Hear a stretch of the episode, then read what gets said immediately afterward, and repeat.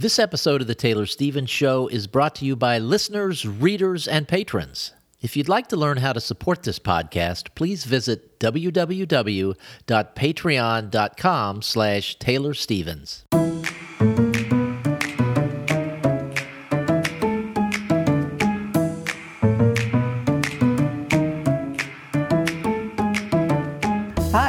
Taylor Stevens, the New York Times best-selling and award-winning author of kick-ass international thrillers, and this is the Taylor Stevens Show with my good friend Steve Campbell, where we are kicking writing in the butt, one word at a time.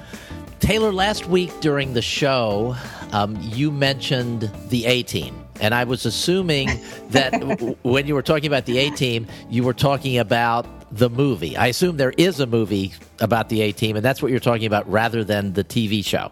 Yes, actually, it's a movie, um, and I for just saw the uh, episode of the TV show for the first time like a week ago. I just saw like you know maybe ten or fifteen minutes that was playing you know in somewhere where I was, and I was like, oh okay, I, am a child of the '80s, but I never got to watch TV growing up. So the A Team movie was the first I ever saw of what the A Team was. And I was a an A Team TV show junkie back when I was uh, a much younger person, and I really enjoyed it. So that's the first thing that popped into my mind. But but I, I bring this up because I find it interesting that so often when you're talking about um, a specific story structure thing, and not just you, but other people who um, help to enlighten us about the writing process, they often use movies because there's a lot more shared experience with watching movies than there is with reading certain books, and it's it's a two hour thing versus a 300 page thing. So it's easier. Yes, it's easier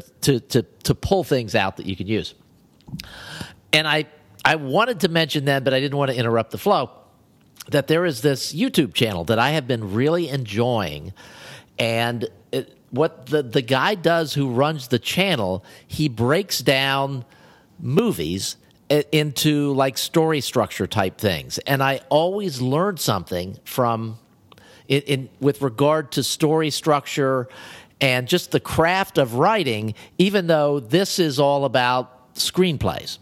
Right. And, and like we like we said we were talking about last week that it's a very very different writing process mm-hmm. for creating those scenes, movies versus um, books, but storytelling as a craft is pretty constant. Yes, and some of the like I have not seen a lot of the movies, but I've just you know I'll go through these. Like if I'm doing the dishes or something, we've got a TV in the kitchen, and I'll put one of these on, and they they last like ten to fifteen minutes and there's always some nugget in there of that, that I that, that help to make things more clear. Um, so are you going to tell us what? This- I am. It, it, the, the podcast is called Lessons from the Screenplay. Okay. And it's it's very popular. One of my favorite one one of my favorite episodes is called Creating the Ultimate Antagonist and he uses the dark the movie The Dark Knight which is the one with the Joker okay. as the ultimate antagonist. And it's it's just a fun the way he goes through the details to show how the antagonist was created and why it was why he was created this way. It's fascinating. And I, I can highly recommend it to people who are interested in story structure and things like that. It's fun. They're 10 to 15 minutes each and uh, uh, I find them very useful. So that's that's awesome. That's what I've got for this week. That's great. And we've got more questions and answers this week, which is yes. yay for yay for us. Yes, continuing on where we left off last week. All right. So the first question is, bear with me for a second while I get it. All right. This is I'm paraphrasing here a little bit. The the question came from a person who was struggling to finish a story. Not that they couldn't get to the end, but the more they went back and worked on the story, the more they changed things. So their question was I, I, feel like I'm never going to get to the end. What am I doing wrong? Right.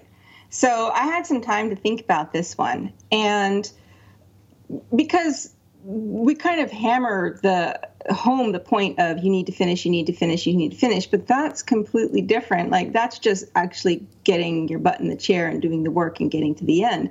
But what happens if you're you have your butt in the chair and you're doing the work and then you never get to the end because it's constantly changing, right?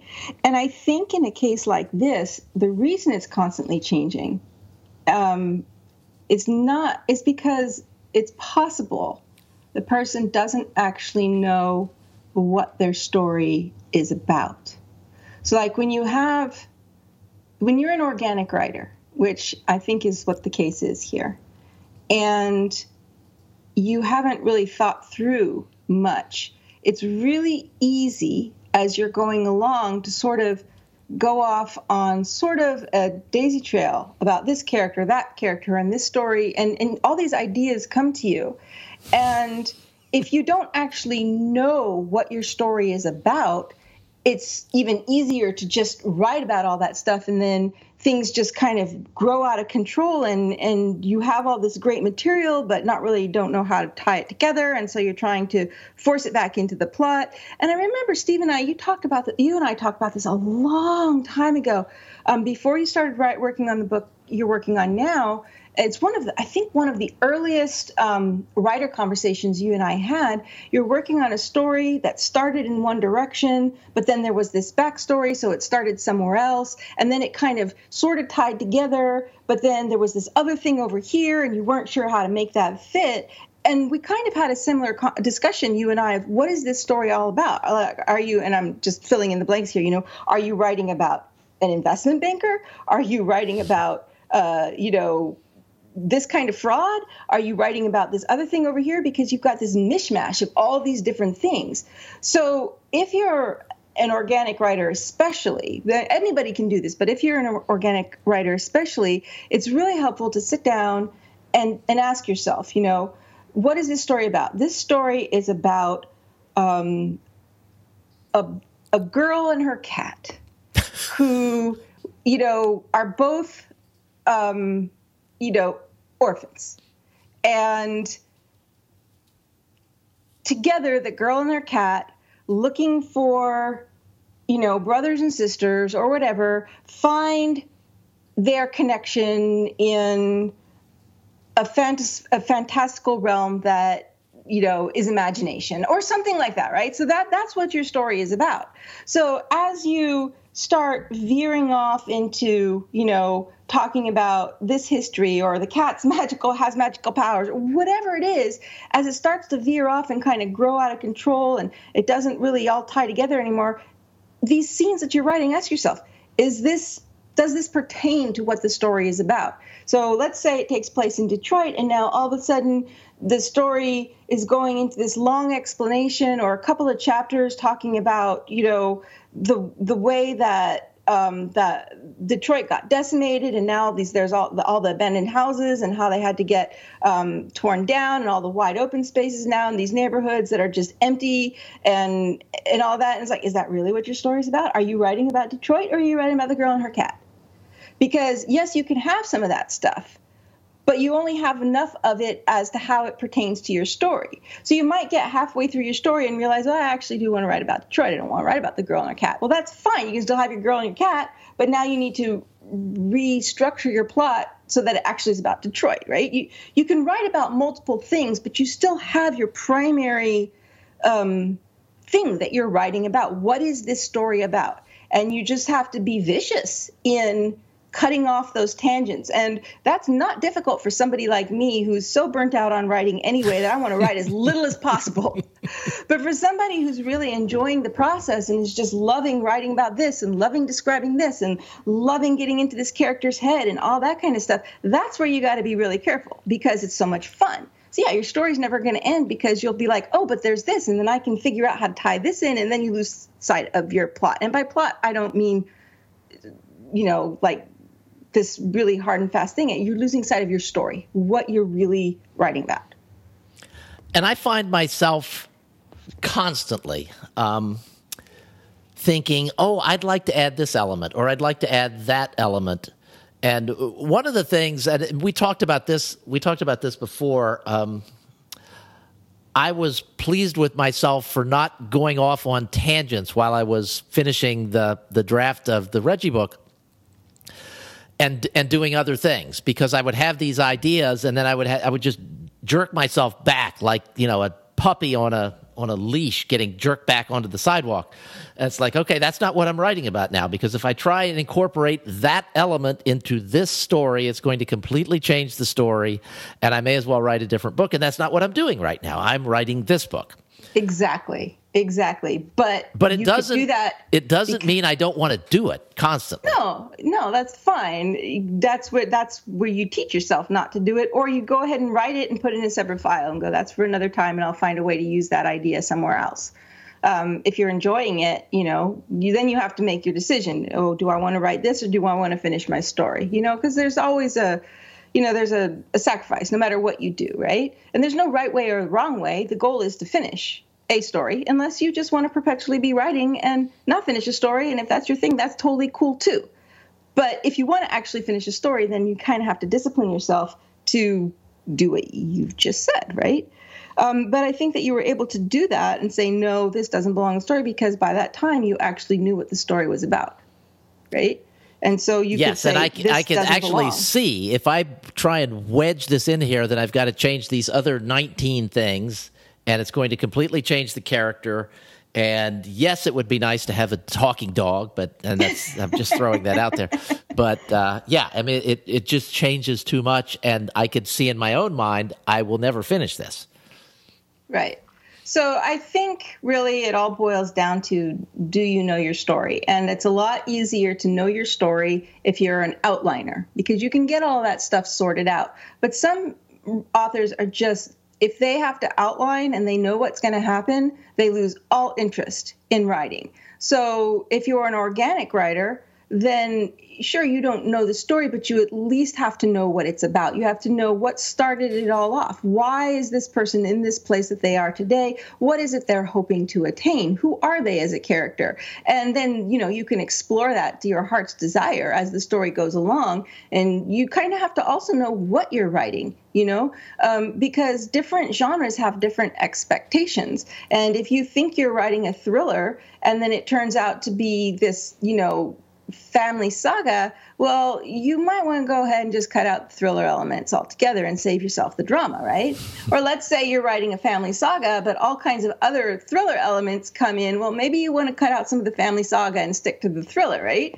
So you kind of have to pick what it is you're doing. And the more mishmashed it is and the more blended up it is, not only is it the more, more difficult for you as an author to tie it all together, but it can be confusing to the reader to even know what, what it is that they're reading. Like that's why genre itself is so popular. It's it's frustrating for authors to have to be pigeonholed like that. People like me who don't really write to the genre, it's it's frustrating because there's nothing to compare to, but you've got to kind of fulfill all these tropes and you just want to write a good story.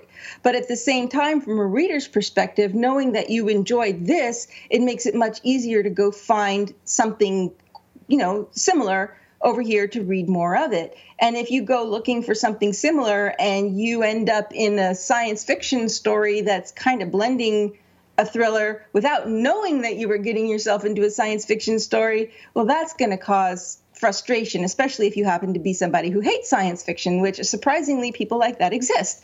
So, um, yeah, knowing your story, knowing what it is you're actually writing about, that is the solution to keep from changing your plot and to even understand your plot as you write it.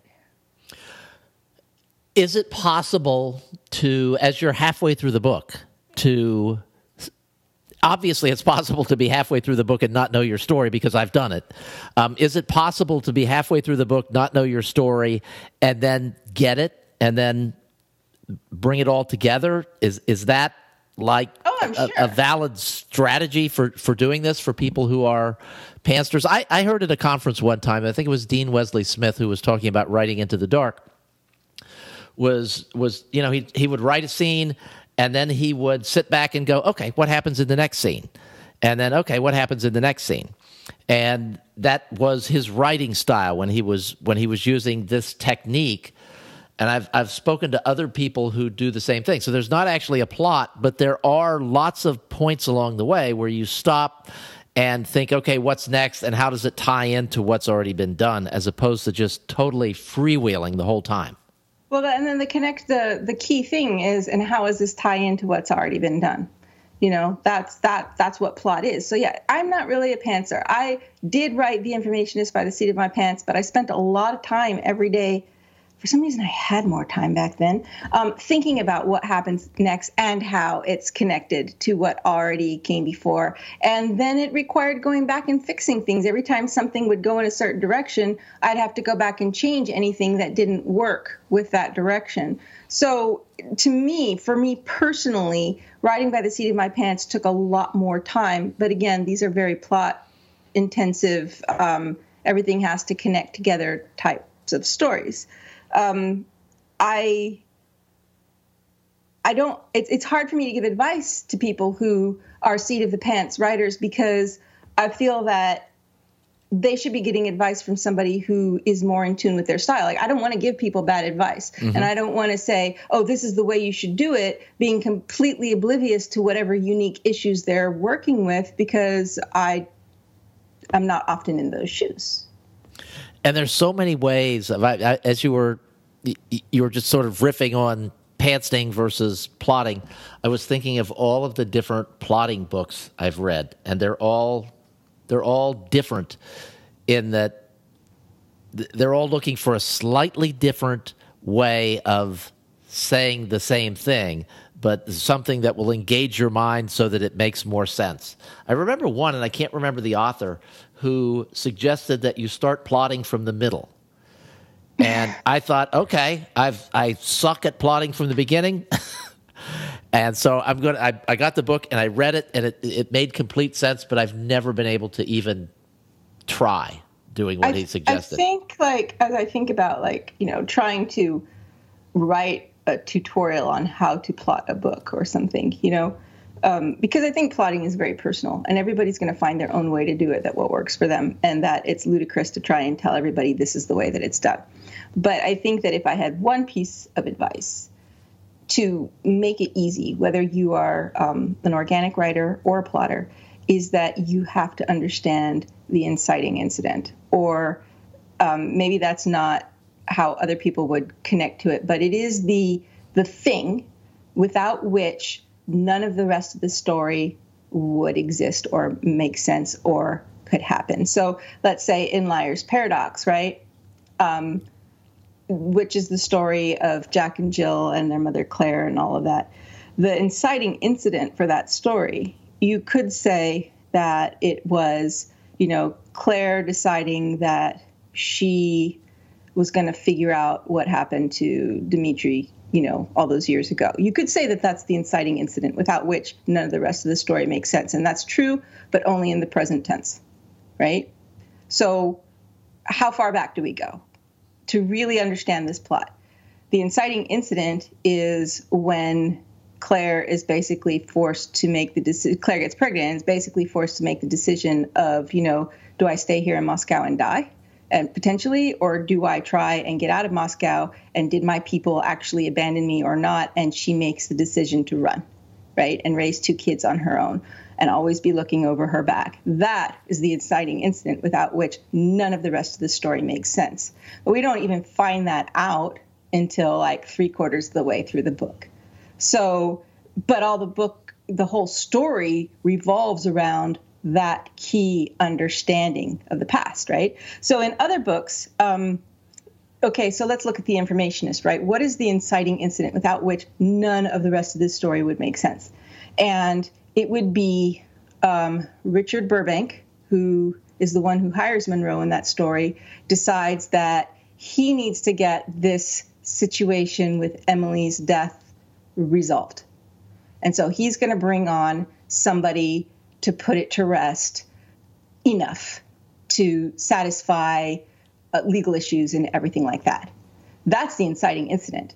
It's never even, I mean, it's barely, barely ever even discussed on the page. The inciting incident is not anything that happened to Munroe. It's it's that without that there would have been no story of the informationist. So you can go and you can look at all the books that you have have read and go, what is the key thing in this story that if this had never happened, we would have no story. That's the sun around which all your story element planets revolve. and it sometimes it doesn't even show up in the book itself it's something that you as the author have to answer in your head but once you have that and you understand that it's like all the planets begin to align and you can figure out your plot from there because now you have your your sun that the planets are circling around and as long as you have that sun to guide you then you don't worry as much about the tangents because you know where it all goes back to and what issues they have to, what issues have to get resolved. So that's the one I suppose thing I could say if there was a rule or a something that I would think would be worth putting into a tutorial to teach people how to plot, it would be just that. Hmm. Interesting. Interesting. Okay, so we have one more question and we actually have time for it. Okay. So that question is I've only written down t- I've written down two words, so I'm going to I'm going to paraphrase based on two words, and you'll you'll have to correct me if I'm wrong. But I, I, I think this is how to transition through time changes and location or or right, scene changes. Right, right, right. So is it okay to skip time? Like how do how do you do all of that, right? Mm-hmm. Because let's say you have a character that's in you know New Mexico on Sunday, and they need to get to New York uh, by Thursday, right? What happens between Sunday and Thursday if they're on a road trip, right? Or taking a bus or whatever? Do you need to show every single day? Do you need to show all the stuff that happens along the way?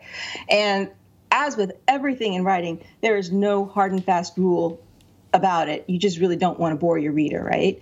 So it depends on the story. It depends on what you're doing, and is that road trip part of part of it, or is it um, is it just going to be filler? Because you really just don't want filler. So let's say that it would be filler and you just want to skip it. What do you do? Well, you open the next scene with Thursday in uh, New York. Is that where they were going? Thursday in New York. So and so woke with you know dread or whatever. Right? That it, that's as simple as it gets. It's like the time is just cut. You don't need to montage it. You don't need to do anything. You can just start fresh.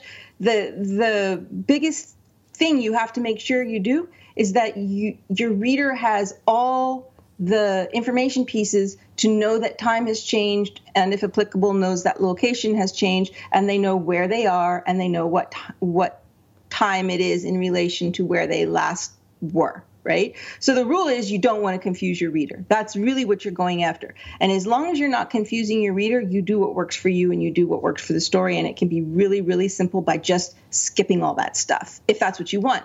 Now, you can also let's say for example that that road trip or let's say that you need there's some character stuff that you need to resolve well that road trip can be a really good way to do it but you don't have to show it in real time so let's say you're you've got uh, two brothers, and they leave New Mexico by road, and um, they're supposed to be in New York by Thursday, right? So you you end one scene with them, you know, pulling out of the dri- the driveway in New Mexico and in Albuquerque or wherever, and whoever character's head we're in is whatever their emotional state. You use that as your hook to close the chapter. Like so and so you know, watched the trees go by and, you know, they reminded him of whatever. And that just was right on point with the the disappointment he was feeling. He didn't want to be leaving or whatever right?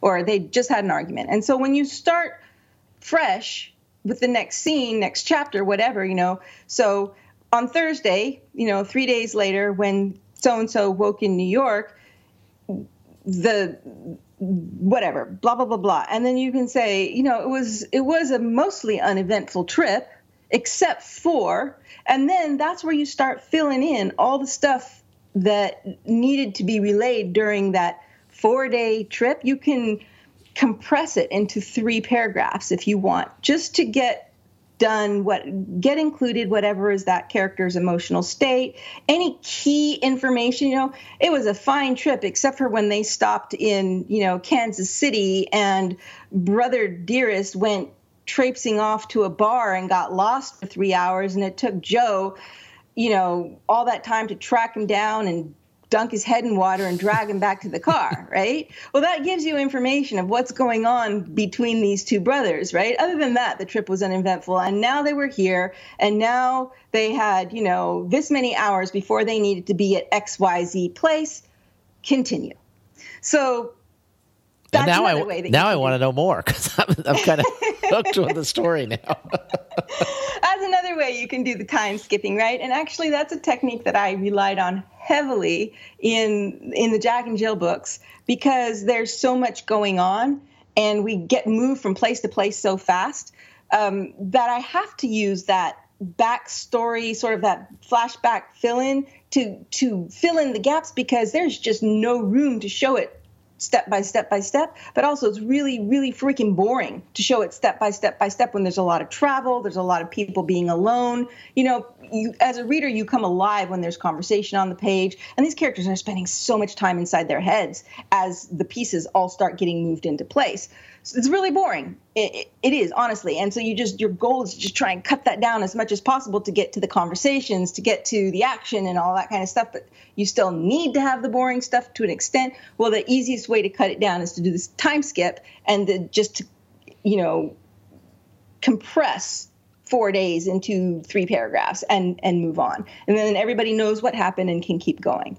Um, there are other ways to do it too as far as skipping time and whatever but always the, the one rule is try not to bore your reader and make sure the reader knows where they are in time and space and if you manage those two um, aspects of it then really your options it's what works for you what works for the story enjoy All right, and speaking of time, we are out of it. So that's it for this week's Q&A show. We will be back again next week.